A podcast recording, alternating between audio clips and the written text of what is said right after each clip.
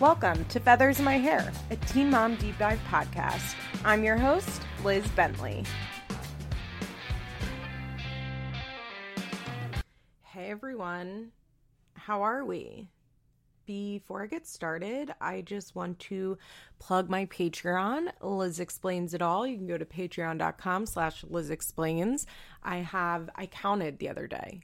I have like 156 episodes over there. For comparison, I've done um I think like 210 episodes of feathers in my hair in 4 years. And I've done 160 almost episodes over on there. That's how much content there is. Uh there's a lot. So I this week, well last week I did the movie A Courtship, which is a documentary about purity culture. It's a really good doc. Honestly, even if you don't sign up for the Patreon, I recommend going on Amazon Prime and watching A Courtship because it's an interesting spin on purity culture. Like the angle they go with, the way that they look at it is unique, in my opinion, and interesting. I recommend the film. I talked about that last week.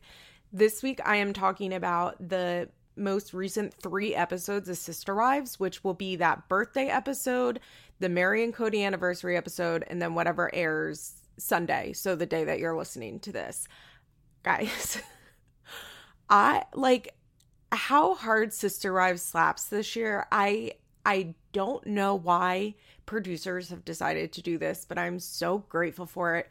Meri and Kody are straight up admitting they're no longer a couple. Meri says we are not a couple, but I'm part of this family. They are fully saying that they are not married anymore. Like I am shocked. I have so many questions.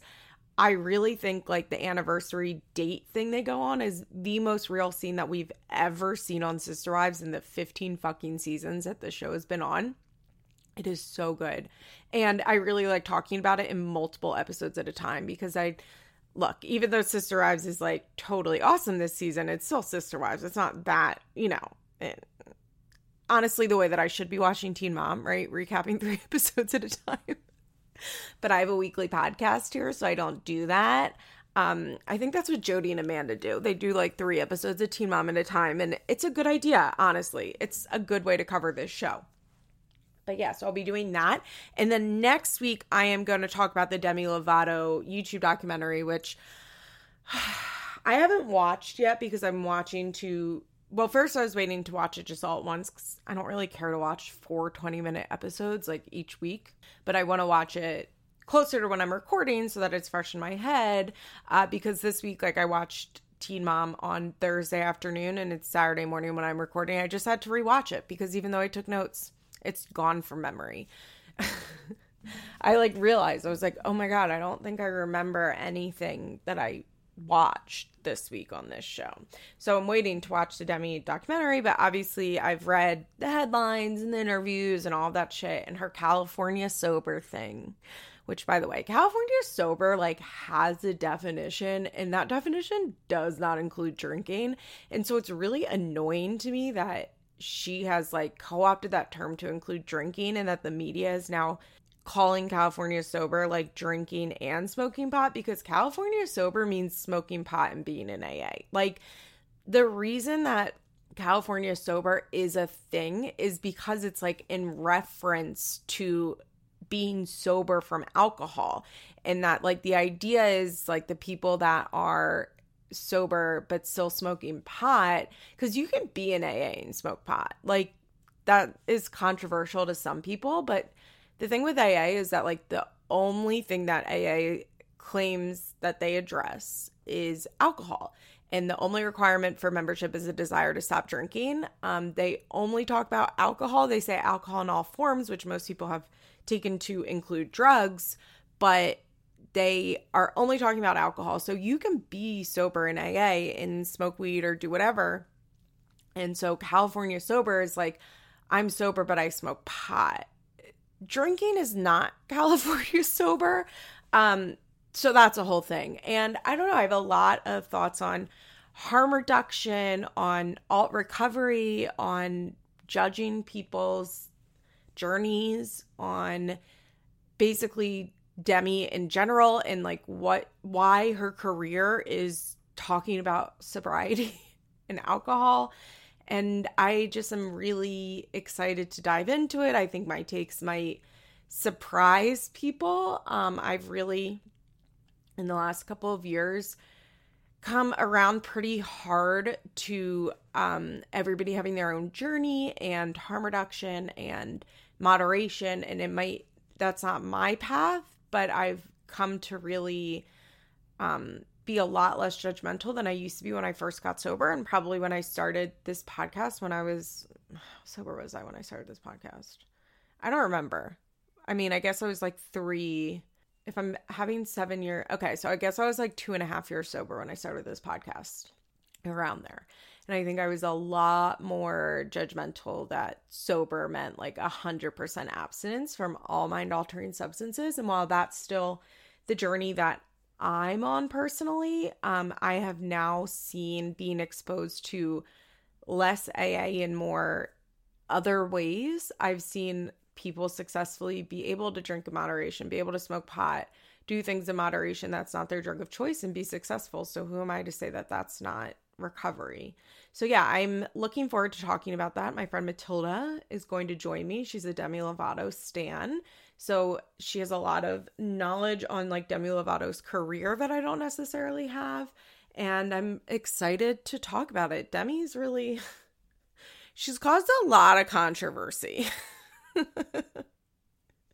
She's kicked up a lot of controversy, and something that I feel like is that a lot of people don't know anything about harm reduction and what harm reduction is, and that everybody gets to have their own path. And so I'm hoping that productive conversations can come out of the Demi doc, but I'm not so sure that they will based on what I've seen. So yeah, go to patreon.com slash Liz explains to hear me talk about Sister Wives, Demi Lovato, and a million other topics. So let should we talk about Teen Mom now? Like what's going on in Teen Mom world? There's some Jenelle news. You guys, I'm sure you've realized listening to this that I've really fallen off of caring about Jenelle in general, which I'm sure is annoying to people, but here's my thing. Jenelle is no longer on Teen Mom. So I don't feel like I need to cover every move that she does because of she's not part of the show. Um yeah, she's like obviously a big part of the Teen Mom Greater universe, which is why I still talk about her a little bit. Kind of like I do with Farrah. Oh my god. Suddenly out of breath because I forgot that I had um like my delicates in the dryer and I heard it go off and so I had to pop up and pull them out of the dryer before they started wrinkling and I like climbed around my bed to do it and now I am out of breath because I have not been doing any yoga and I'm out of shape. All I've been doing is walking and I need to be exercising more. Anyway, I just don't care that much about Jenelle. Here's like my thing is like I don't want to cover Jenelle because I don't care to just like spend all of my time talking about racist pieces of shit. Like Jenelle and David are so bad. It's not fun bad. Like I don't know if Jenelle was ever like if I like was honest, I don't know if it was ever like fun. I don't think that's that sh- I mean it was fun for me, but it probably shouldn't have been. you know, it shouldn't have been fun, but it was. But like David and Jenelle are so awful, like so, so, so, so, so awful that I just don't really care to closely follow what's going on with her. I don't find it interesting. She was involved in some podcast with I don't know. I don't I don't even understand. There was like 20 other people involved. It was called Girl Shit. They didn't even launch an episode and Jenelle got fired before they launched the episode because Jenelle's a bad person. Um, I do think it's kind of bullshit. Like they knew who Jenelle. I guess one of someone from 90 Day Fiance was part of this, and they're like, "Oh my god, we had no idea that she was like this." And it's like, do one Google on Jenelle. Anytime like Jenelle is hired somewhere and then she gets fired, and they're like, "Um, we did not know about this." It's like one single Google will pull up Nugget on the first page. You know what I mean? Like one single Google will pull up all of her misgivings. So I just like I find her to be too dark in a way that isn't entertaining to me. There's no entertainment value for me like on top of the awfulness, it's just awfulness, which makes me not really want to follow her. And because she's not on the show, I don't feel like I really need to keep up with her life. Like people, she's doing a YouTube series about when she left David and then got back with him. I guess she's put up seven episodes, which actually I'm like, honestly kind of proud of her for following through on so many episodes. That's probably the most content she's ever produced in her life. So, like, mazel to Jenelle for that but I don't care. I'm not watching it. I don't like Jenelle's a bad person. I don't really want she's not interesting enough for me to give her views on top of being a bad person. I will give bad people views as you guys know. I'm not above that. I mean, look at all the assholes I watch on YouTube. You know, like I watch this fucking show. I I'm not claiming that like I'm I'm above watching someone because they're a bad person. But for me, the entertainment value has to override like my disgust for that person. Disgust has to come slightly below being entertained. Is this ethical? I'm sure absolutely not. Is this like fucked up of me? Yeah, of course it is. I'm aware. I'm aware. But I just like Jenelle doesn't she doesn't override the interesting no longer overrides or the entertaining no longer overrides the awfulness so I've just really stepped back from her. But this week, so like that's why I don't care about this podcast thing. I don't care about the YouTube series. I'm not regularly posting about Jenelle on my Instagram, feathers underscore pod. Follow me there. Uh, she has come up on my TikTok like once or twice. She's actually doing really fucking well on TikTok. Like, I'm kind of shocked at how well she's doing. TikTokers don't make a ton of money off of views, but like based on her views and articles I've read, I can imagine that she's making like a thousand or two thousand dollars a month over there on TikTok. She's getting millions of views. Um, and I've seen I've had a lot of people be like, I don't get it. Why do people like her? She's awful. And it's like people don't follow teen mom news. I think that people who care about teen mom like greatly overestimate how much anybody else cares or knows about the people on teen mom so for Jenelle, I think there are a bunch of people who watched seasons one, two, or three, you know, like the shit that's on Netflix now. And she was bad, but not irredeemable at that time. Um, I mean, kind of. She kind of was. But I think that if you only watched those and then you happen to find Jenelle on TikTok, who is presenting her life as this like happy mom. She has all of these kids at her house. Jace is there all of the time. We're going to talk about Jace in a minute. And like, she pretends like her and David are so happy together. And she's like, I have body confidence, even though I don't know if she does. Actually, I don't know. People like are. So the thing with Jenelle is that she has always like fat shamed other people and been awful to other people. So everybody's convinced that Jenelle has to hate herself because she's fat now. But the thing is, it's like, I don't think Jenelle hates herself. She, this girl is like always in a bikini online. She's dancing in a bikini. Like, I really don't think that Jenelle lacks confidence in her body because she's gained weight. And I don't think her making fun of other people for being fat is like an indicator that she must hate herself for being fat because I don't. Jenelle is just calling people fat like to attack them. I think people need to understand how removed from reality Jenelle is and how little self awareness she has. So, Jenelle, in one breath, can be like, You are a fat bitch to somebody, and then be like, Oh my God, body positivity. I love myself. Haters back off. I look so good. And truly mean both of those things. Like Jenelle doesn't operate like the rest of us, which I've always talked about on here.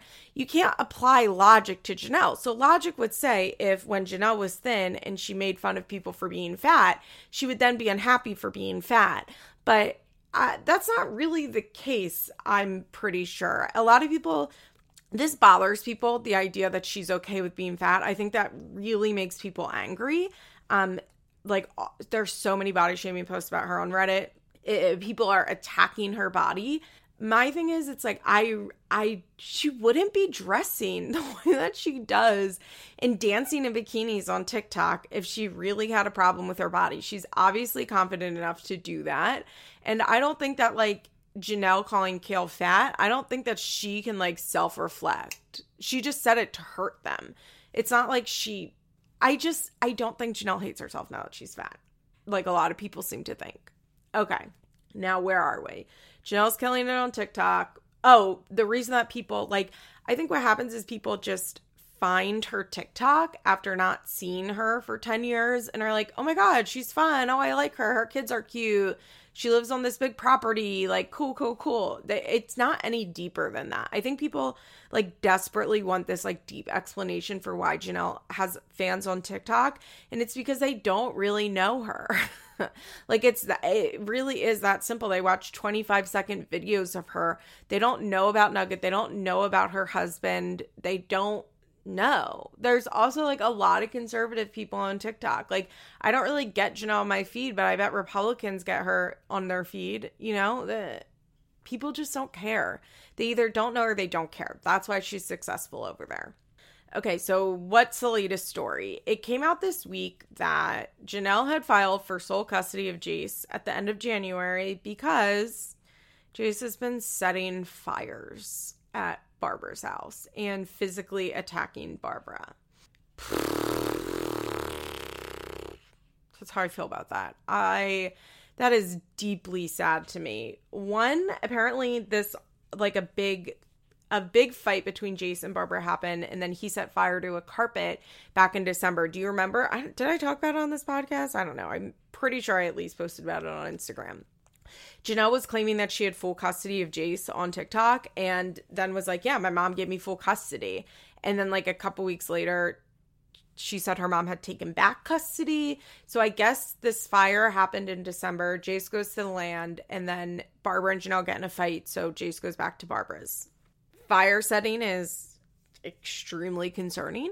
Um, there's also a history of that in their family. Jenelle's brother set fire to their home when he was probably around Jace's age because I think Jenelle was like eight or nine. I think Colin was like 12 or 13. And I believe after that, he went to residential treatment. Like he no longer lived in their home, is my understanding. That the family ends up moving to North Carolina and Colin was in residential treatment. So that's worrisome um, that he's setting fires. We've known that he's been violent for quite a while. Um, they've been talking about Jace hitting Barbara for years. There's that weird comment that Nate randomly made a little bit ago about how violent Jace is and how he doesn't like Kaiser around Jace. It's really, it's really upsetting. Do I think that Jace should go live with Jenelle? No. Like I, I. the answer to Jace's problems is not to go live with Jenelle and David. Like I that really worries me. I think that it's not good with Barbara and I I don't think Barbara has the tools to care for Jace, but I don't think Jenelle and David have the tools to care for Jace. I think that Jace is probably still like in Disneyland mode when he's at Jenelle's, which is why he behaves when he's over there and I think that they also give him no rules would be my guess. And I like I feel like if you go back and listen to early, early Feathers in My Hair episodes, you will hear me talking about the fact that I think that Jace will eventually want to live with Jenelle. This always like pisses people off when I say it, but I Jenelle is not going to have rules at her house and Barbara has rules. And so I've always kind of assumed that when Jace hit teenager, he would go and live with Jenelle and then probably float back and forth between Barbara and Jenelle because Barbara has rules and Barbara yells a lot and Barbara can be mean. And I think that when Jace goes to Jenelle's house, he gets to play video games as long as he wants. He gets well, also there's like other kids there, so he gets to play with them. Remember, Barbara's like in her late 60s, if not in her early 70s now. I think she's in her late 60s and his cousin Gabriel's around sometimes, but like it's probably fun for him on the land to get to hang out with Kaiser, Maryssa, and Ensley and play video games whenever he wants. And she probably doesn't make him do homework. I just don't think that there are rules at Jenelle's house. So Jace is still like in Disneyland mode when he goes over there and acting like not on his best behavior, but he hasn't had to rebel against Jenelle and David, would be my guess, which is why he is having fun over there and why Jenelle is like, he doesn't act like this here. I would imagine if he does go to live there full time and some rules are instated, if that happened. I don't know. I don't know what Jace living there full time would look like. But if it did, I'm sure he would probably have problems with that too because Jace has behavioral issues. Uh, what's the answer for Jace? I don't know. I don't know. Jenelle getting sole custody, I don't think is the answer. But it seems like he's having a really hard time at Barbara's house. I don't necessarily really believe in residential treatment. I think oftentimes it does more harm than good. So I hope that he's not going to residential treatment. I hope it's not that case. But poor Jace. It's just, it's really sad because he's now getting to the age where there's going to be some real consequences for his behavior. You know, Jace is, I think, 10.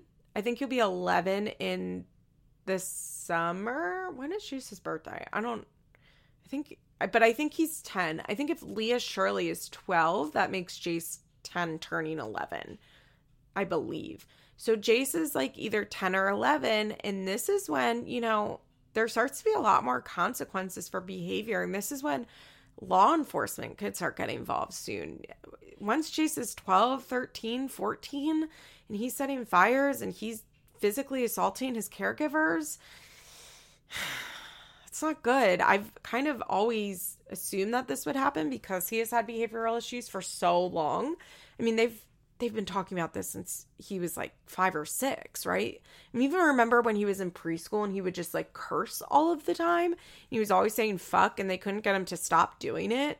Oh, poor Jace. I just worry that Jace is about to hit the system and never be able to leave it. Like I, I, I really think that that's a real concern and it should be a concern that soon in the next two to three years, Jace is going to start getting arrested and eventually he'll be in juvie and then once you're in juvie as a teen, it's really hard to be a successful adult. You know, institutionalizing children is bad. it really just sets them up to be institutionalized as adults. A lot of adults in prison were in juvenile facilities as kids, and it just it sucks. It sucks that Jace is 10 and I'm like already seeing a very sad life flash before his eyes before his eyes, before my eyes. And I hope beyond hope that like somehow they're able to help Jace. I just don't I don't know what that help looks like. And I definitely don't think though it's living with Jenelle and David. okay, we will talk about this week's episode right after a quick break. Hey everyone, I'm really excited to talk to you about today's sponsor, Feathers in My Hair, because you guys know that I love my bed. Guess where I'm sitting right this very second recording this ad? Yep, I'm sitting in my bed. When Helix reached out and asked if they could send me a mattress, I said, Of course. My old mattress was fine. It was comfy, but it was way too soft. It was so soft. You guys know I have back problems and it just hurt my back every morning to wake up. I was in the market for a new mattress and really excited to try it out. I hopped on the Helix site and took their two minute sleep quiz, which I appreciated because I do have a lot of preferences and I was a little nervous about getting a mattress online. I'm a side sleeper. I want it firm, but I also want to feel comfortable when I get in bed. And the quiz took all those things into account. Thanks to the sleep quiz, you know that you are getting the best possible mattress for you. Helix has soft, medium, firm mattresses and even has a cooling option if you're a hot sleeper like I am. Helix cares about everyone getting the mattress that works best for them and has options for all body types, including plus size. I took the Helix quiz and it recommended me the Midnight Luxe. It's a perfect combo of firm but still really comfortable. You know, I get into bed every night and just feel like, ah, that's comfortable, but I wake up in the morning and my back doesn't hurt because it's firm too. So if you're looking for a mattress, you should check out Helix and take the quiz and see what they recommend for you. It comes shipped right to your door. Just go to helixsleep.com slash feathers. Take their two-minute sleep quiz, and they'll match you to a customized mattress that will give you the best sleep of your life. They have a 10 year warranty and you get to try it out for 100 days risk free. They'll even pick it up for free if you don't like it, but trust me, you will. Helix is offering up to $200 off all mattress orders and two free pillows for our listeners at helixsleep.com slash feathers. That's helixsleep.com slash F-E-A-T-H-E-R-S. I'm just going to quickly talk about Cheyenne because this was a one boring episode from her to a weird episode. Like this was edited together very weird, I think. I really I don't think that Cheyenne actually yelled at her sister the way that they showed it on the show. That's some choppy editing and I'm going to stand by that. But basically, this whole episode is Cheyenne being really nervous, waiting for genetic tests to come back. Why her and Zach were not getting genetic tests before they got pregnant, I'm not sure. Because it wasn't really an accident that they got pregnant, right? Like, it wasn't actually an accident. I don't even think they're really pretending like it was an accident. They got back together and they wanted to have kids and get married. Fine, they did it very quick. I'm not really sure why they didn't go for genetic testing beforehand so they didn't have to worry about this, but uh, Cheyenne finds out that she's a carrier for VLCAD, which I I figured she got tested after Ryder did. I was surprised that she hadn't been tested before because even Cory's like, well, you knew your test would come back positive because for Ryder to have it, Cory and Cheyenne both have to be a carrier for it. So now they're waiting on Zach's test results to come back. Basically, without Zach's test results, if Zach is not a carrier, then the baby will not have it, but has like a one in four chance of being a carrier for this. VLCAD, I guess, is an issue with processing fats. I don't know if it's like a lifelong thing. They don't really seem that concerned about Ryder. Like Ryder doesn't seem to have a lot of issues uh that like how do I want to say this? it just doesn't seem like VLCAD has had a big effect the older she gets. As a kid, she was in the hospital a lot and had so many issues, but I know that there are certain things that like can be really bad for babies as kid babies and toddlers, but then they like start to grow out as they get older. And my boss's daughter had something with like the way that proteins like protein enzymes broke down and was on like this super strict diet for the first like 4 years of her life like extremely bad extremely like serious issues and then they were able to slowly start introducing food and i think that she like eats almost totally normal now because her body just like grow I don't know if grows out of it is the right word. So I don't know if that's what's happening with Ryder, but they don't seem to have to go to doctor's appointments a lot. It doesn't seem like they are really concerned about what the food she eats. She doesn't need to be on a special diet. Maybe she does and they just don't show it on MTV, but it doesn't seem to be a huge part of their life. So I just wonder I'm not saying that she shouldn't be concerned about her son uh, possibly having this, but I'm just curious about like what it looks like for Ryder as she gets older. If it's something that's always going to be an issue, or if it's something that only really impacts her as a baby and toddler. But they are unsure if Zach has it. They're Cheyenne is super stressed, which like yeah, I totally get it. I I would be very stressed too, but when, I just don't really understand why she wouldn't. She knows she's a carrier because her daughter has it. So I don't really get why they wouldn't genetic test Zach beforehand. And if they found out he is a carrier, then there are probably options, I would imagine, like embryo harvesting and doing genetic tests on embryos and things like that that would prevent this. I don't know. I don't I don't really get it. but she's super stressed. Uh, Zach goes and talks to his brother. Have we seen his brother before? Because Zach's brother's hot. Did everybody else see that? He's very handsome. I was like, oh shit. Like he is really good looking, Zach's brother. Zach, I think is I think he's fine looking. I don't really I feel very neutral towards Zach, but his brother, good looking. So yeah, I I just don't really there's not much going on in Cheyenne's life. And I think that because that she, you know, feel like I'm stumbling on my words but there's Cheyenne has a pretty normal life, and I think that it's making for a boring TV this season. There is this scene. So Cheyenne is with her mom and her sister, and she's just talking about how stressed she is and how awful this is and how long it took. And then she's talking about how hard this pregnancy is, and her legs are so itchy. And her sister Kyle is like, oh my god when i was pregnant my legs were so itching like is telling this story and then cheyenne just yells shut up. Nobody cares about you. It's so weird that I I real I even watched this twice to really see if I could tell if it was edited and it is a choppy scene and it's just such a bizarre reaction. it makes no sense. Like where Cheyenne yells it makes zero sense. Also, I've never gotten the impression that Cheyenne is like that.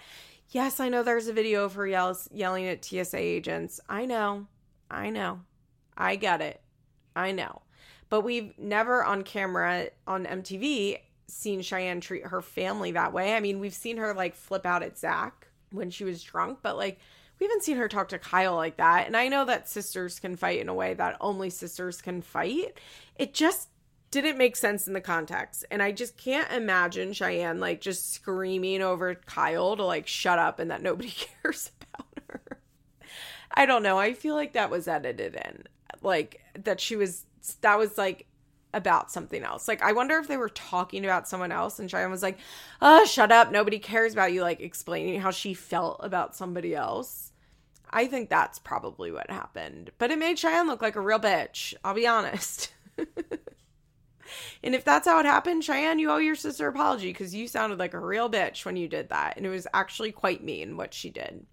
So, yeah, the whole episode is just Cheyenne being nervous and waiting for the genetic tests. And of course, I hope that Zach's comes back negative and that little, um, what's his name? AD, little baby Ace, is okay and does not have VLCAD. I would imagine that that's a really big concern.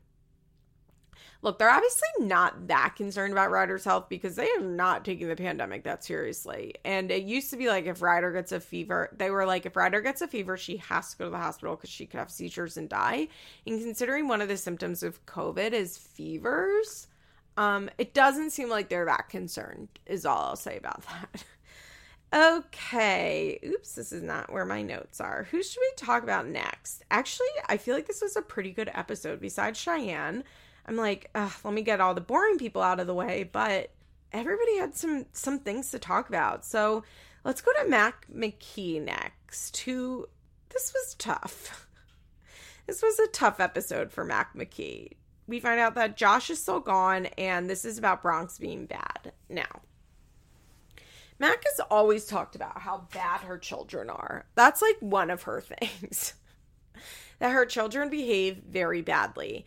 Um, I think that parenting is not really a priority for Mackenzie. Um, I think it, especially as far as like authoritative parenting, I think that Mackenzie likes like make TikTok videos with the kids. I'm not saying she doesn't love her kids, but I think that for the first couple of years of Gannon and then Jaxie's life, I think Angie was the one that was like really in charge of raising those kids. I mean, Mackenzie's still very young. She had Jaxie when she was 20, I think, and then Bronx when she was like 23.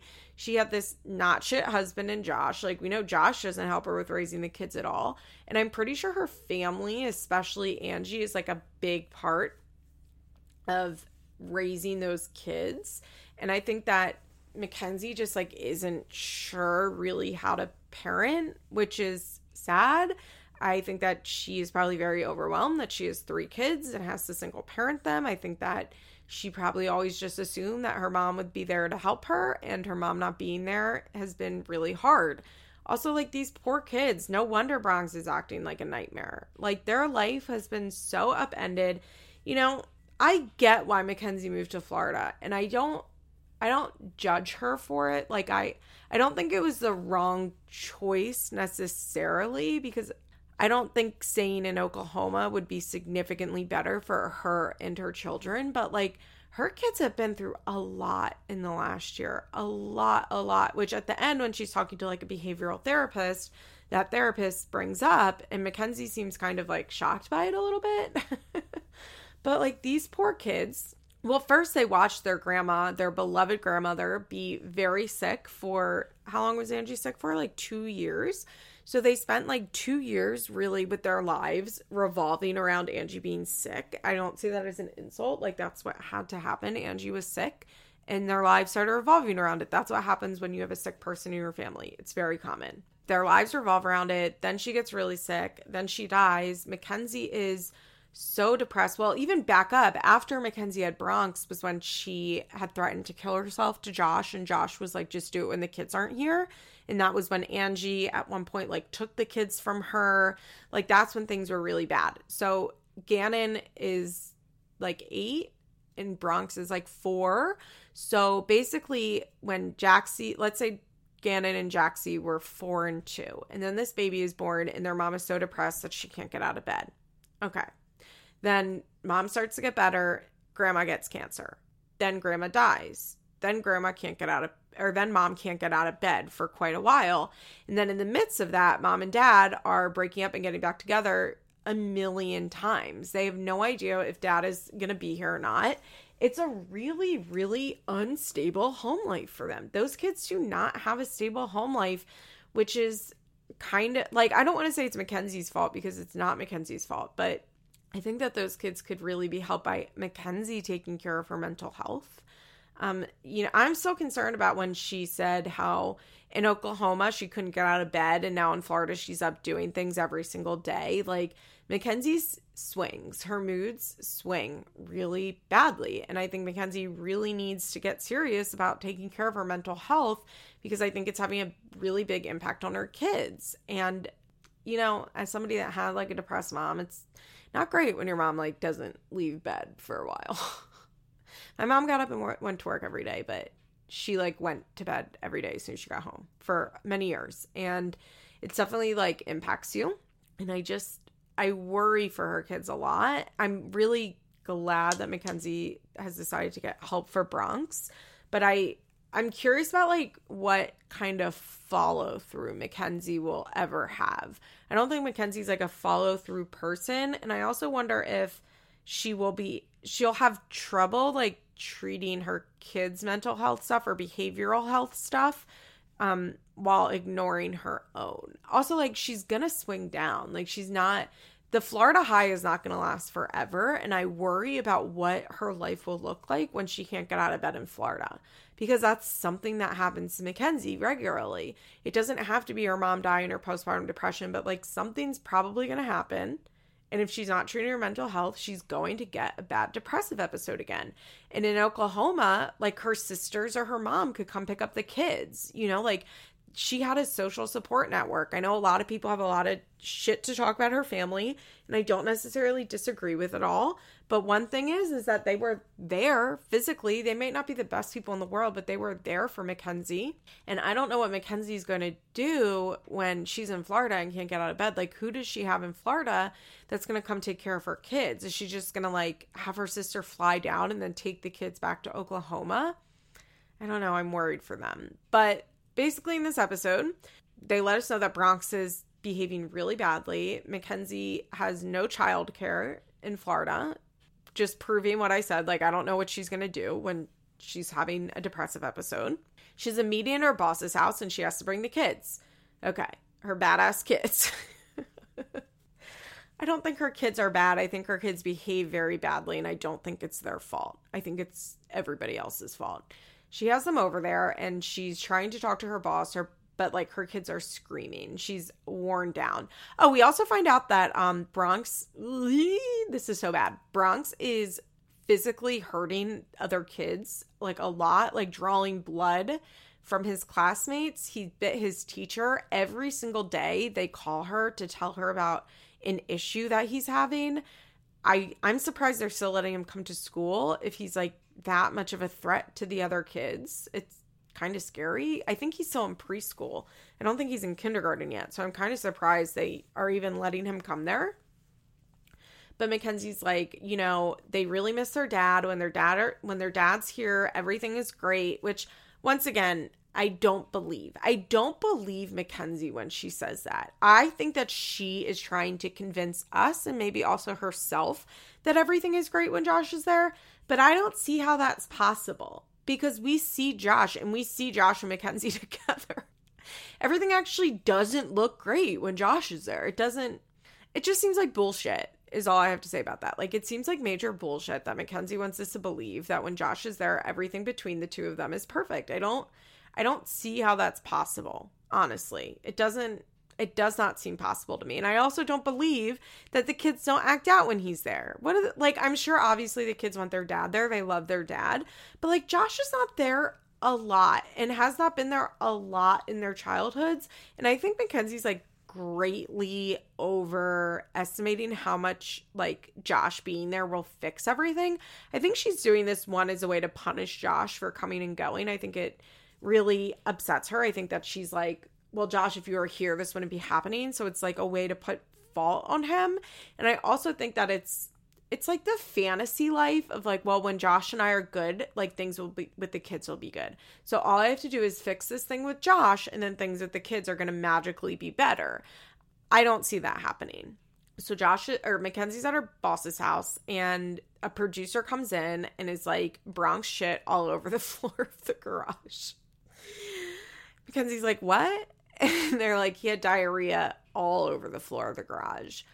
Look, I don't mean to laugh, but it's funny. It's funny. It was a funny moment. I felt bad for Mackenzie. Bronx is totally potty trained, but he's having issues. Is he too old for this? Yes, but at the same time, like Bronx is fucking going through it. As I explained, Bronx, his grandma died. He moved to Florida. His dad is in and out of the picture. He's away from his cousins and his aunts and uncles that have practically raised him and his grandfather.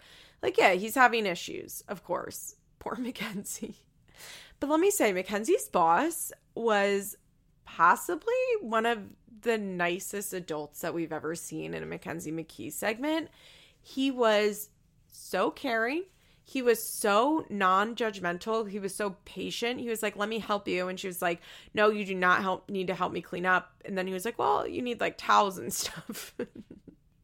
But he sat her back down and he was like, Look, my son has autism and getting him help early has been like a total life changer. It's the best thing that we did was get him help early and not wait. And you need to get Bronx help. He was just so he was so caring in a way that I feel like we don't normally see from people in Mackenzie's life. I think that Mackenzie doesn't have a lot of adults that are non-judgmental with her and he was so patient and kind and he could have been like a real dick about it and he wasn't and he really encouraged Mackenzie to get help and I was really I was really touched by that scene because I think that this is unique in Mackenzie's life unfortunately. While she does have a strong support network in her family, I'm not sure her family is like you need to go see a doctor to get Bronx help. It'd just be like, "Oh, he's a boy, he'll grow out of it. He's 4, blah blah blah."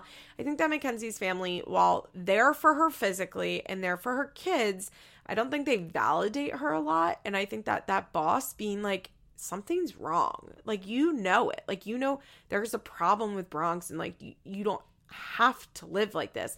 It can be very validating for somebody to just be like, yeah, you're right. I think that unfortunately Mackenzie has absolutely no self confidence because her mom you know, RIP Ange, but we all read that birthday post where she just basically shit on Mackenzie and said that Mackenzie had oppositional defiance disorder and was a terrible child. And how many times did we hear Mackenzie say that, like, I know I was an awful kid and she's just parenting her parents and what they told her. And I think that, like, somebody being like, hey, actually, like, it's okay that Bronx is like this. He's not a bad kid but like there are options like you can get him help so she talks to josh who by the way is on a hunting trip and totally out of cell service which like does he live in oklahoma or does he live in florida it seems like she still doesn't know I think now he's permanently in Florida, but I guess at this time they still were not sure if he was permanently in Florida or not. So she talks to Josh. Josh goes up to the top of the mountain to talk to talk to her, and they have like a very quick phone call before it cuts off but she's like we need to get bronx help and josh is like he's four. I don't see the big deal. Because josh is not a involved parent mackenzie. I can't believe she even honestly i can't believe she even like kind of went to josh first.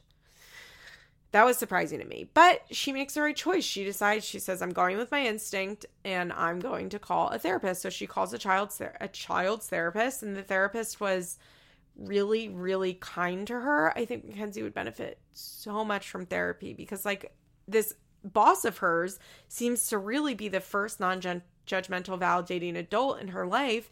And she could see somebody every week who does that for her. The woman was very kind, and you could tell it, like, really reassured her. Like, she brought up the you know, the bathroom accident. And she's like, Is this normal? And the lady's like, Oh, yeah, we see regression all the time.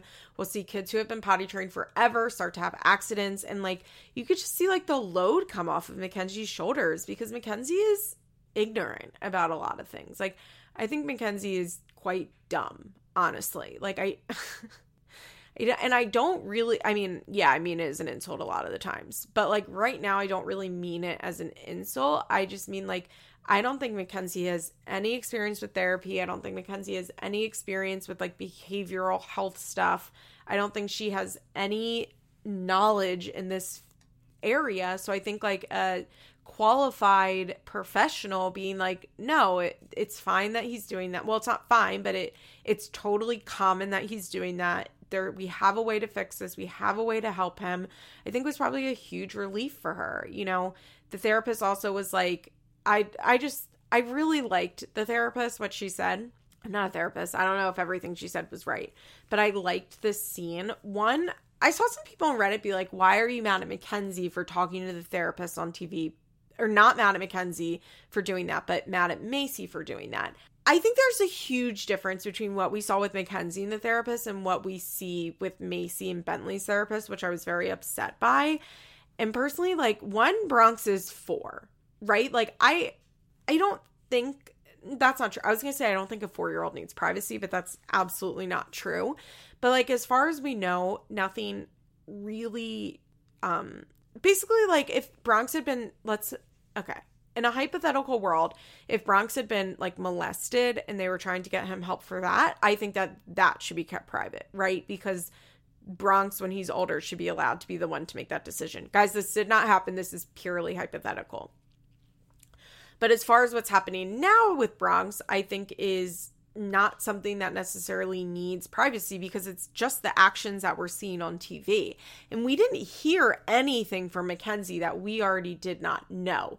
And once again, like he's four, Bentley's 12. There's such a difference between a four year old and a 12 year old. I don't think I need to explain that to anyone who listens to this. But it was also the intake interview. It wasn't like well, I met with Bronx and now I'm worried that he has been assaulted or I'm worried about just something that would be a lot more private, honestly. It, we didn't see that. Everything that Mackenzie said is something that we already know, was already discussed on this show. Bronx's privacy has already been violated by being on this show, and I don't think any extra privacy was violated. I guess that's like, that's the line, right? Like, where's the line when it comes to the way that we judge therapy presented on reality TV for the kids? And I think the line is when there is extra information that we did not know from watching this show. And I think that's what's happening with Bentley. You know, we could guess, but like we didn't need to hear that Bentley feels abandoned by his father. Like we can all guess that, but the things that we heard about Bronx, we already knew. He had diarrhea in somebody's garage he had all of these losses, he's had all of this trauma, and he's having a lot of problems at school. Okay, we didn't learn anything new that shouldn't be shared, I believe. So, you know, the therapist was really nice when Mackenzie was describing what happened.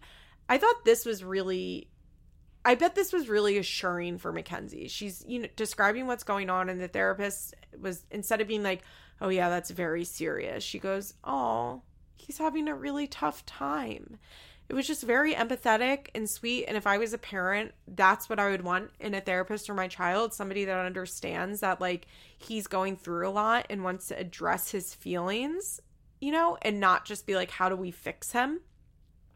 The therapist also like was very kind towards Mackenzie because she said, "Well, you know that so much changes for all of the kids to go through and all of the adults too." I would love to see Mackenzie in some, well, obviously her individual therapy, but also in family therapy with the kids. Like her kids have had a lot of loss. Remember Gannon, like last season or the season before, when he just like was majorly having issues and they made him like get on camera and like talk with her and Josh about how sad he was? That was upsetting. I don't know if we've like seen it from Jaxie, but Gannon has some troubles too, and I would I would like to see them all get help. They've all had a really hard couple of years. Like they what happened with Angie is traumatic. I mean, yeah, kids lose grandparents all the time. That's a normal part of the life cycle, but I think there is an extra layer of trauma when the grandparent is lost over a serious illness and that grandparent has obviously significant part in raising you. Like I was like four when my grandfather died and my dad's father, but he like had a sudden heart attack. It was sad, but I don't really. Well, one of my first memories is actually like he was playing tennis at the shore and we were at the shore house and like my mom answering the phone and then like she was the only one at home so she put us in the car and like drove down to the yacht club where he was playing tennis and had died on the scene so that's like one of my first memories but that's all i really remember from it i don't I don't really remember my grandfather being alive. Um, I will say when I was watching home videos not that long ago, it was pretty shocking how young he looked. Like young, you know, he he was young. I think he was in his 60s. His early 60s maybe. I mean, he died in I think 1992. So he was pretty young and just had a sudden heart attack and died. There are a lot of heart problems in my family. So but I don't remember that like having a major impact on my life. And then like when my mom's grandparents died, my mom's parents were very old when they had her. My grandma was like 45 when she had my mom. So they were like really old, so I wasn't really that close with them. They also lived far away, and by the time I have memories, my grandma already had uh, dementia from Parkinson's and was like living in a home. So I don't really like have any memories of her at all. And my grandfather I had memories of, but I don't know. He was like he was so old. like he was like in his 80s, I think, when I was like in the early 90s. I think he was in his 80s. I think he was born in like 1910. So he was really old and um, had a really strong accent, and it freaked me out. Like, I don't know. I just didn't have any exposure to anybody else like him, and he was like kind of weird. and he was nice, but he was like kind of weird. And I just like he would buy us stuff, and that's what I remember. But when he died, like, I don't know, it wasn't that upsetting. Like, he wasn't sick for a long time. Like, my mom had to take care of him constantly and it wasn't like shocking. I remember being like sad, but it wasn't anything like scarring on my life because I think it was more just like normal life cycle stuff when my grandparents died. But I think when like uh, Angie died, that that was like very traumatizing to the children. I think it just depends on like the age of the grandparent, how involved they are in their lives. I remember my grandfather's accent like really freaked me out. my grandparents are from Germany which I definitely have talked about on here. My grandparents came from Germany in the late 1930s. They were refugees, and um, it was just Holocaust Remembrance Day the other day. So I was thinking about it and just like how sad it must have been when the camps were liberated, and my grandparents, who were very much adults, were watching the camps be liberated and wondering, like, oh, are, are my parents there? And they weren't, of course. They actually didn't even make it to camps. Maybe my great grandmother did. My my grandfather's mom made it to a camp. They're not sure about that, but they all most of them died in the ghettos. They got and they ended up in Poland in the ghettos. Um, so I was thinking about that, but I'm kind of in a u- unique position because my grandparents were so old that my grandparents were already adults during like when they fled. I think my grandfather was in his 30s in 1938 when he left. My grandma was in her early to mid 20s. So, you know, what am I saying? I don't know. My grandparents had strong German accents. That's what I'm saying. That apparently my mom didn't know that. My mom and my aunt have both said that they didn't know that their their parents had accents, which I find interesting. But they it was just like weird. It was not something that I was used to. So, this is really off topic. Why am I talking about my grandparents? oh gosh, oh gosh. Um, also, I had a great grandfather alive for a while, my grandma's dad, but he was like blind and in a wheelchair. So he kind of freaked me out too. You know, just that thing of like being little and old people freaking you out. Old people really freaked me out as a child, is what I'm saying. So I wasn't impacted by them when they died. But I think that Gannon and Jaxie and Bronx are very impacted by Angie. They really lost a parent essentially and i think beyond that like just the devastating effect that it of course had on mackenzie it's just been a ripple effect i mean i it's very sad mackenzie is so young to have her mom die and to have to watch her mom die pretty slowly it's just it's just upsetting and i hope that the whole family gets into therapy i wonder if bronx will start going to this therapist and the therapist will recommend that all of them go I would like to see that. And I hope that Mackenzie is serious about getting him help and taking care of him. Okay, let's go to Catelynn. Should we talk about Catelynn next? Yeah, let's talk about Catelynn, who I've realized this was the first Carly episode of the season, I'm pretty sure. And I like this show a lot better when they don't talk about Carly. I was like, oh shit, this is like we haven't heard about Carly. That's nice. I feel like MTV has really accepted that they can move away from talking about Carly in every episode and that Kate and Tyler have enough in their lives that we don't need to hear about Carly all the time. I think that now we're hearing an appropriate amount about Carly because I think that most likely, I mean, I don't know, I've never done it, but I would imagine giving a child up for adoption comes up regularly throughout the rest of your life, but not all of the time every day, especially when it's been 12 years. You have two more children, soon to be a third child. Like, I think it's nice that MTV is like finally allowed us as an audience to just like experience Catelynn and Tyler independent of being the parents that gave Carly up for adoption, right? Because that was their thing for so long is that their whole storyline was Carly because they didn't have any other kids and that's what the show was about, being a parent. So it had to revolve around Carly. And now we can just watch like Kate and Tyler struggle with Nova and their parents and their siblings. And I think it's a lot more interesting. But in this episode, Dawn comes over. Oh, Dawn.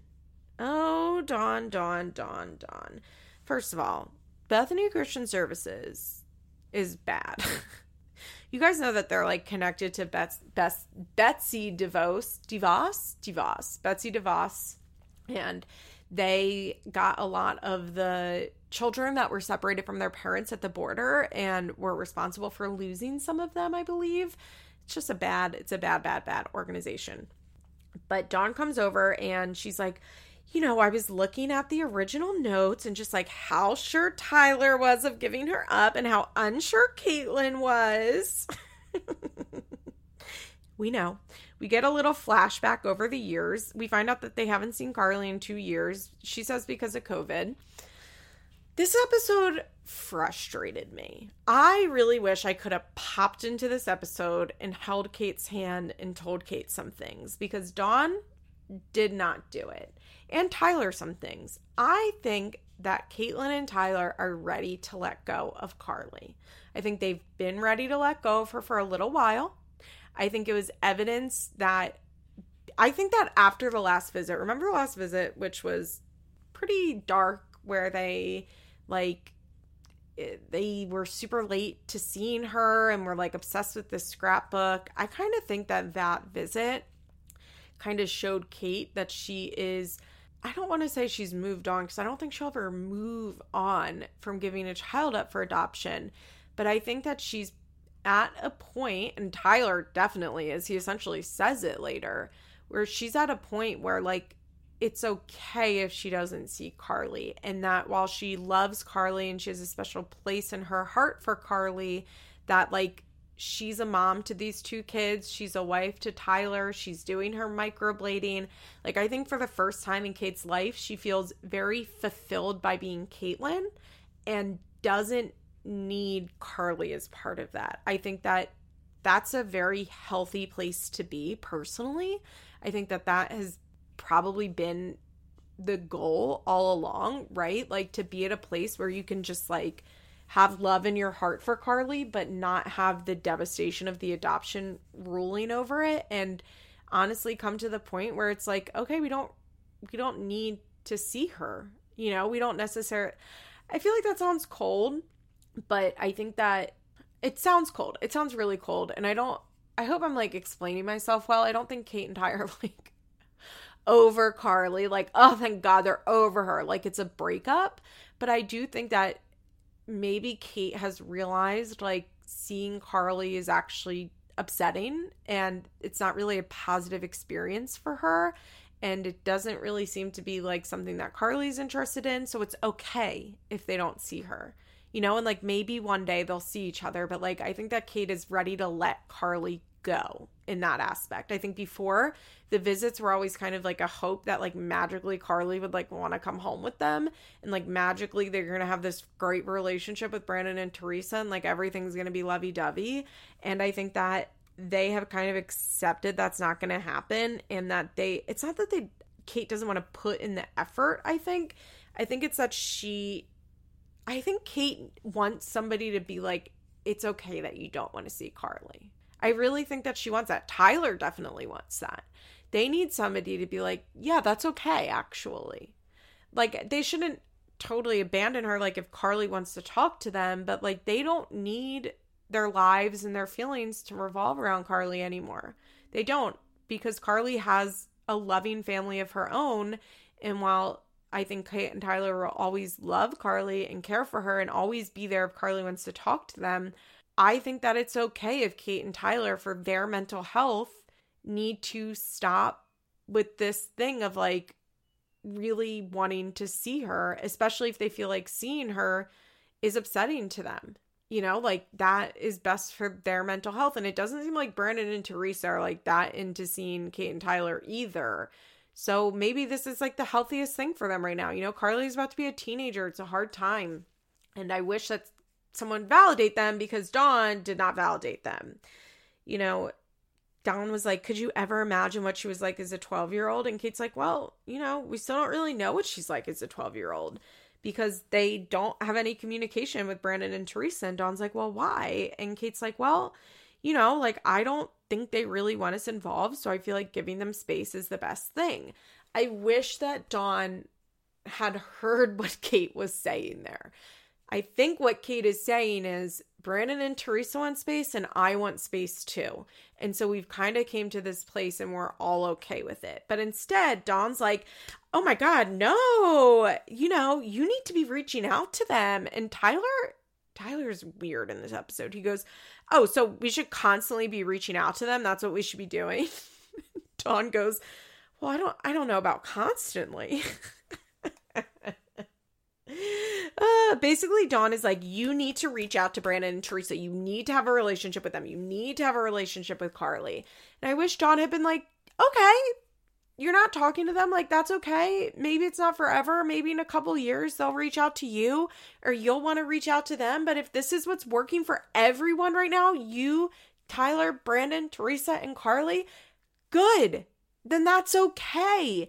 I think it's one of those things, and I've been thinking about this for a long time with Kate and Tyler. I really thought about it in that episode where they went to see her, where I just wish that somebody would be like, hey, Kate, it's okay that you don't want to see Carly. That's fine, actually. Because I think that she feels very guilty over it when they have to talk about it. And I can imagine, you know, it's similar to like, I don't know. I don't really know what it's. I'm trying to think of like a good metaphor, but uh, like when you have a family member that is really toxic to you for whatever reason, even if it's not necessarily their fault, and brings you a lot of grief and really disrupts your life, and seeing them hasn't added anything positive to your life, you know, sometimes it can be really validating to hear someone be like, okay, well, you don't have to call your mom. You don't have to talk to your mom. Okay. Okay. Your mom makes you upset. You don't have to talk to her. There's no obligation for you to talk to her if she's impacting your life this much. And I wish that somebody would say that to Catelynn and Tyler. There's no obligation. And they can be in as little touch with her as they want. I think it would be fucked up if, like, they had a really regular relationship with Carly, but let's be real, they've seen Carly, what, six times in her life?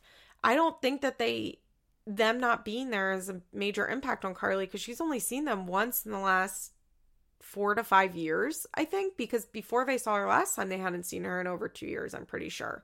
So the slow fade has been working for them, and Dawn encouraging them to reach back out, I think was a bad move. I really do. I really think it was a bad move. I think that Kate is like finally in a good place, and Tyler is in a good place ish and they should keep going with it. But Kate does reach out. She asks if they can send Carly a digital picture frame, which Teresa said, yeah, she thinks she'll love it. And she said that she wanted to write Carly a letter and that she was going to include like an envelope and some stamps if Carly wanted to write back to her. I think that's totally fine and appropriate. I mean, I don't know. I'm not an expert on any of this shit, but I think that that's probably a decent way to reach out to Carly that's respectful to Brandon and Teresa because they can read the letter, you know, and they can they can have a part of the decision if Carly writes back or not, but also it's like, "Hey, here's the option if you want to reach us. Great. If you don't, okay." Kate even says like, you know, maybe she won't want to talk to us ever again. Like maybe she won't want us in her life at all.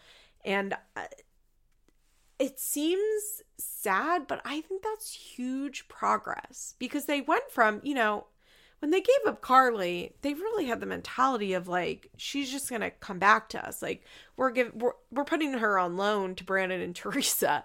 Maybe she'll spend summers with us. Maybe she'll want to live here. Like they really had this fantasy that Carly was going to be a permanent regular figure in their lives and that Brandon and Teresa were just like helping them out. And like I think it's okay and it's good that Kate's like well, maybe we just don't have a part in her life. And she doesn't seem destroyed by it. She seems to be accepting it. And I would imagine Kate being happy in her life, like starting a career that she cares about, happy with her kids that she's raising. I think she's realizing, like, this is okay. You know, like it, it hurts and it'll probably always hurt a little bit, but things are okay. So then we find out that Kate and Tyler um, have started. Well, Kate started a. Oh, well, first of all, hold on. First, they talk about the fact that Tyler doesn't like Brandon and Teresa because he feels like he has to like tone himself down when he can't be there and he or when he's with them and he can't be his authentic self around them. Kate like actually was one that came up with this. Kate, the way Catelynn has been speaking to Tyler this season has been really different than she used to talk to him and it's been impressive. She's made a lot of progress. And she's like, Well, you know, I think that you just really struggle with the fact that you think that Brandon and Teresa don't like you and that you can't be yourself. And he's like, Yep, that's really true.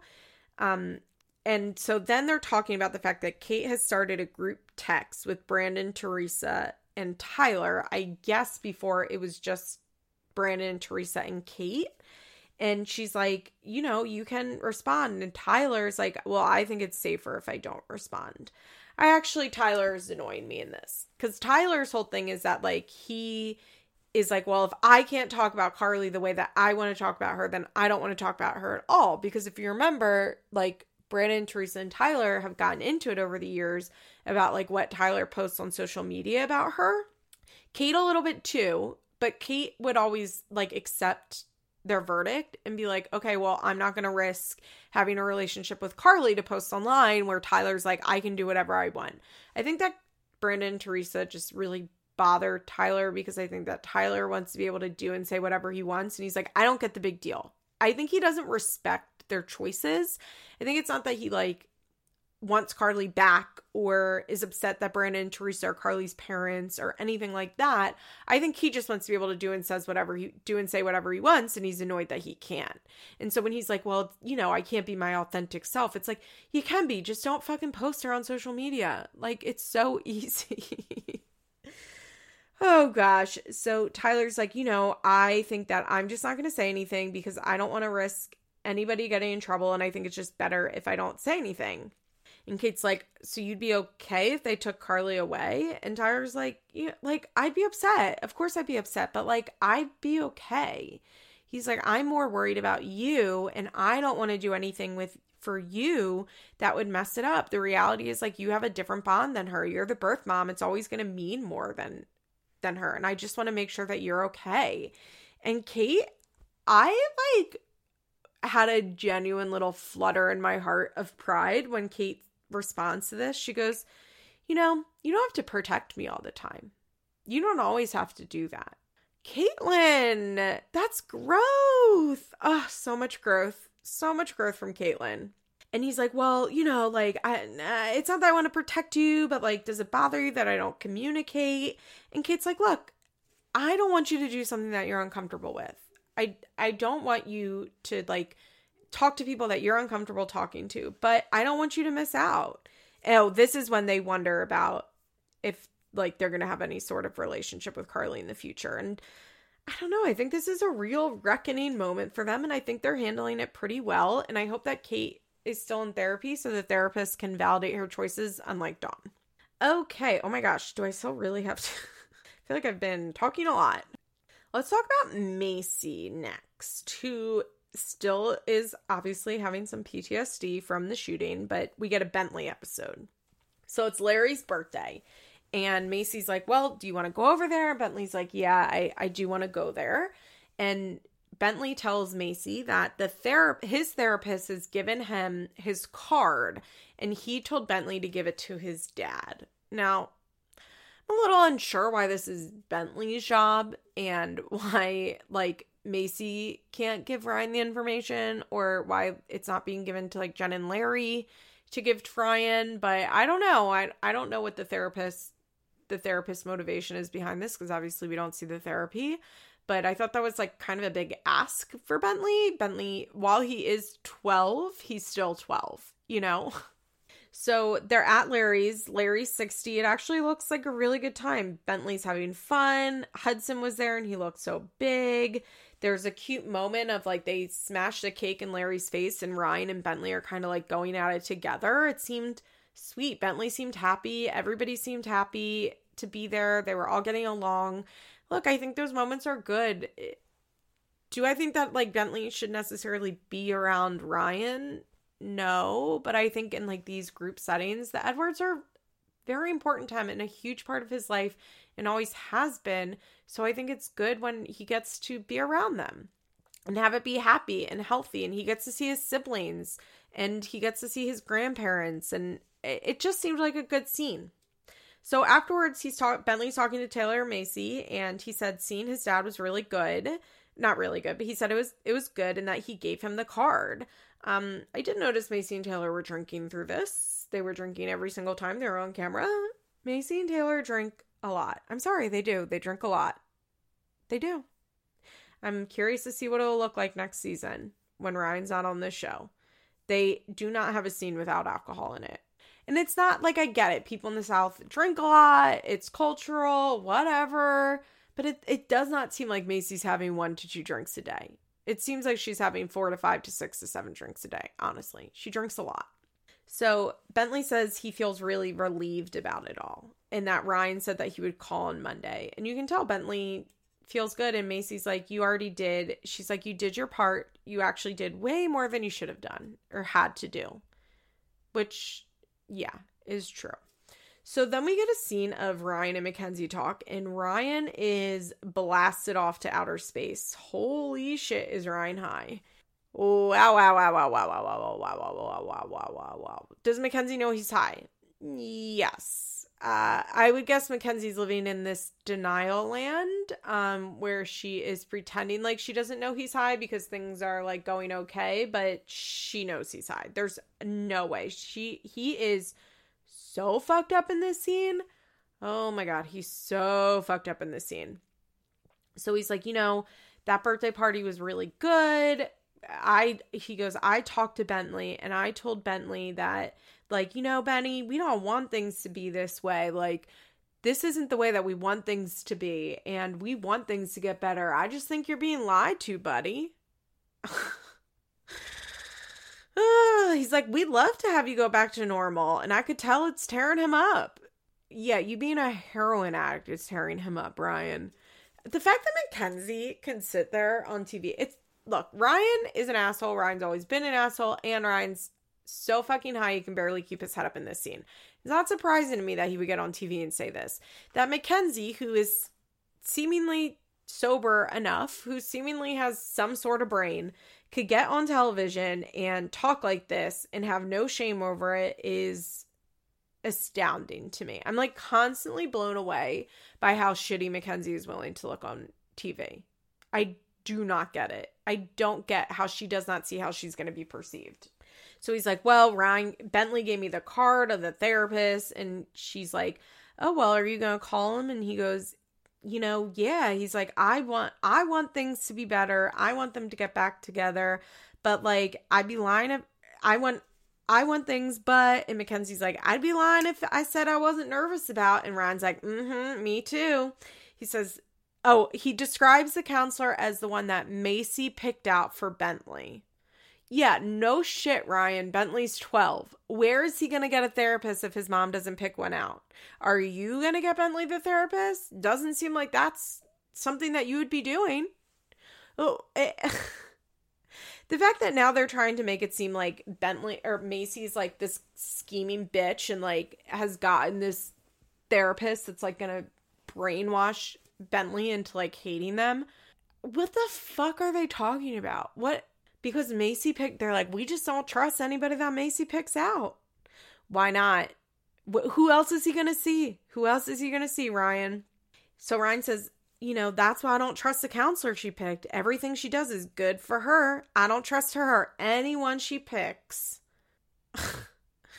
he does call and set up the appointment, which, you know, if that's what Bentley and the therapist want, then good. I I hope that he can have an appointment and have a safe space to talk to Ryan about how he feels. I think that would be really important, but I also hope that like everybody everybody is and like Maci and the therapist have like kept expectations reasonable for Bentley. I just worry that he thinks like Ryan's going to come to therapy with him and then like everything's going to be better. What I hope is that the therapist and Maci, I mean, we haven't really heard this from Maci because Maci's always been like, well, one you can see daddy, you know, you can see Ryan once he goes to you go to therapy together. But like I don't get it because I don't I don't think that's gonna like suddenly make Ryan a safe person to be around. What I hope is that the goal is to just like have Ryan come in there and Bentley can like express his feelings and the therapist can help him tell Ryan how he feels and then going forward they can like work on that because I don't think Ryan's going to be regularly coming to therapy and Ryan's still going to be a heroin addict getting high. So I hope that the therapist has Bentley with like reasonable expectations of what is going to come from a therapy session with his dad. I would assume he does. I would assume Maci does too. It just hasn't nobody's really like expressed what the goal of the therapy session is with Ryan. If the goal of the therapy session is just for Bentley to have a safe space to talk to Ryan, then I think that's fucking great. If the goal is that this is going to repair their relationship, I think that's unlikely because once again, Ryan's still getting high until Ryan gets sober, I don't really see them having any sort of healthy relationship. So I guess we'll see. Well, I guess we won't see because they won't be on the show next season. By the way, I think next week is the season finale. Teen Mom 2 starts on May 4th, and apparently Young and Pregnant got pushed to August. I'm so mad. Oh, poor little Bentley. Poor little Bentley. I Ryan is just uh, this was the highest we've ever seen him, I think. He was so high. And Mackenzie Why have none of Mackenzie's girlfriends called her and like, babe, look, we get it. Maci's a real bitch, but you have to stop calling her that on camera. you look bad, Ma- Mackenzie. You don't look good. I can't believe no one in her life has been like, you need to stop talking shit about Maci on camera because it is not doing you any favors. All right, let's talk about the other bad parent, Amber. Whoo. Amber is a nightmare. Oh my god. I am more shocked every episode, you know. It's not it's not surprising in many ways, right? Because Amber is an abuser. So like of course it was going to turn on Leah. I mean, I yeah, I guess there are people that are abusers that only abuse certain people. I don't want to say like if you're an abuser, you abuse everyone in your life. I don't necessarily think that's true. But I think for Amber, the reason that she's abusive is because of her, you know, her mental health issues that she is not treating seemingly at all. So, of course, eventually it's going to turn on Leah. She doesn't have any anger control. She doesn't seem to have any like self regulation of her emotions, and she's extremely narcissistic. So, like, there's no way that those things would just disappear when dealing with Leah. I think the reason that it hasn't come up earlier than this is because Amber hasn't been single for this long before. So there hasn't been a time where Amber's been able to like get her eyes on Leah for long enough to be mad at her. I think in the past, I mean, because really, Matt came into the picture, then she was single for about like two months before Andrew moves in. And then Dimitri is there like very quickly after Andrew. I think that this is the first time that like Amber has spent a lot of time alone, which means that she has to have a target. And I think now her target is Gary and Leah and Kristina. And that is not surprising, but sad as fuck to see. It's very sad to see. I mean, Amber is a mean, awful person. And if she doesn't have a significant other to abuse, she's going to turn it on somebody. And it's her mom and her ex and her child, which is really, really fucking sad. Really sad. So it starts off with Amber saying, I haven't talked to Leah since her birthday and it's been really hard. okay. I, I, I, I, me, me, me, me is Amber. So she FaceTimes with Tanya and they're talking about the Tanya, the Tanya, talking about the party. Tanya is slurring. It's hard to understand Tanya. She is fucked up. And I was saying when they went out to lunch, she seemed a lot more coherent than she had in the past. And she's back to Slur Town in this, which is, you know, sad. So Tanya's like, you know, the party was so nice. We had a good time. She's just so smart. You don't even basically being like, oh, Leah's so smart. And Amber's like, I know. I know how smart she is. I mean, I look at her homework when I'm with her. okay.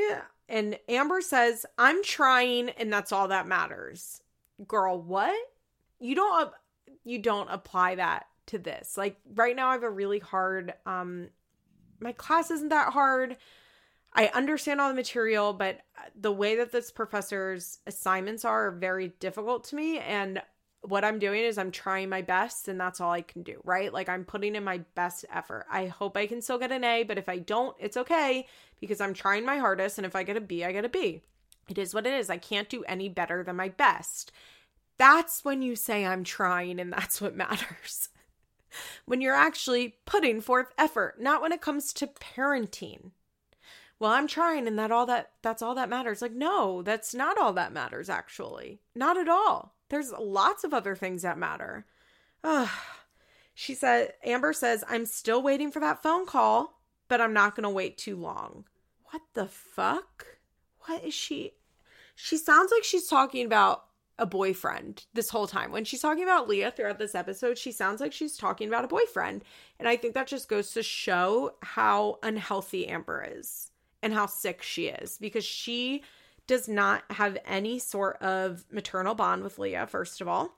And I think the only relationships she understands are romantic relationships. And I think that she is now viewing Leah in that same lens. And that's really scary and also very unhealthy.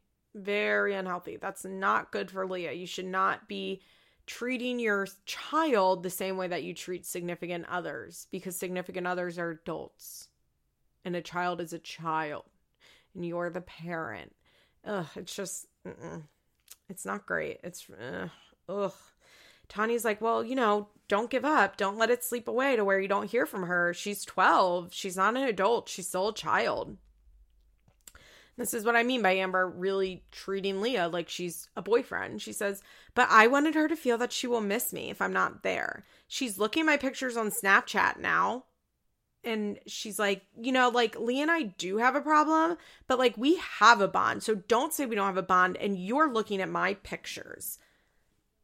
That is something that I would say about my ex-boyfriend. oh, oh, so he doesn't like me. He doesn't want to be with me, but like all he does is look at my Instagram stories. Literally have a friend that just broke up with her boyfriend like I shouldn't have been seen for that long. And she's like, he's the first one that looks at all of my stories and it's driving me fucking nuts, but I'm not ready to block him. Like that was the conversation we were having. She was talking about a boyfriend. the fact that Amber is like saying, well, why does Leah look at my pictures if she doesn't miss me? It's not your significant other. This is your child, Amber. Oh, she's so fucked up. So we get a scene of Gary and Leah sitting down, and he's like, Well, have you talked to your mom? And Leah says that Amber Snapchatted her to let her know why she couldn't come. Then Leah says, You know, she said that she knows that I would want to do something one on one and that it was fake. So I asked her what was fake because it was my birthday, and she said it's something that I wouldn't understand until I'm older. Can, I, I'm speechless over that. Amber telling Leah that her birthday is fake. I'm guessing what she means is that it's all bullshit for MTV. But for Amber to say to Leah, well, this is all fake, so it doesn't even matter that I'm not there. It's eh, like Leah's like, I don't, it's my birthday. I don't know what she means. Because once again, Amber's talking to Leah like it's her significant other, like she's another adult. You don't tell a child that even if that's what you think, which it's not, that's not true, but even if that's what you think, you don't say that to the child that you're not going to come to their party because it's all fake. I, it's mind blowing how she keeps lowering and lowering and lowering herself. So Gary's like, I, I don't know what she meant by fake. And Leah's like, me neither. And Gary's talking about mommy hurting Leah. And she's he's like, you know, we can't just write your mom off because she's hurt you. Once again, Leah needs a therapist that will validate the fact that she does not want to see her mom. Why is nobody just letting Leah not see her mom? Well, I mean, she's not seen her mom, but like, why are they not being like, yeah, that makes total sense that you don't want to see her and you don't have to see her? I, I mean, I get it. Like, you want your child to have a relationship with their parent, but like, Leah's a teen now, essentially. Like, she has the ability to really fully express herself because she says here, she says, you know, she says, I'm, I'm just not personally ready to do anything one on one with her yet. And Gary's like, Well, do you have any idea of how much time you need? And Lee's like, I don't actually know when I'll be ready to reach out. I think it would look like her coming over maybe for food or ice cream. I just know I don't ever want to stay the night at her house. Wow. Gary goes, Well, if she had a different house, it'd be a different story. I don't understand, or if she was still at her house, it would be a different story. I don't understand, like, the drama around this house. Amber kept saying that she's living in an Airbnb and has been for two years, which what? I guess I think she's just calling a rental house an Airbnb. There's been some speculation that Gary owns that house, but like it's a normal house. Is it only one bedroom? Is that why? I mean, it's little. That it's a little house, but like I don't understand this like fantasy world where if Amber was at her old house, she would be seeing Leah.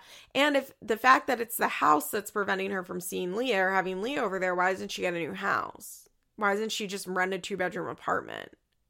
Doesn't doesn't make any sense at all. And Leah agrees with me because she goes, No, you know, I don't think so. Uh, she's had opportunities and she hasn't used them. And Gary's like, Oh, you mean like to spend time with you? And then Leah really smacks it home. She says, Yeah, you know, opportunities to do things like being a mom because I can only remember things from when I'm like four. And that's when Kristina came into my life. And like that's my mom because giving birth is just giving birth. It's like taking care of the child and actually being there that makes a mom. I know that that I know that there's always going to be a little hole where there should have been something else. I about fall out of my chair for this. Leah is very well spoken. She is very mature, at least from what we see on camera, and I her saying this on camera one i think is going to have a lot of um repercussions for her unfortunately because i think amber is very vindictive. But her being straight up like kristina is my mom. Her giving birth to amber giving birth to me does not make me her mom. I don't remember shit from before i was four so i don't really care about anything that she did and then her being like yeah well it's always going to be upsetting to me that this isn't what it is but i that's all i can do Mm, poor Leah. So Amber calls Gary and goes, I think there's been a lot of misinformation. There's always an excuse. I'm the priority and I'm not getting my one on one time. Amber, you're the priority. You, not Leah. I think Leah's the priority, not you.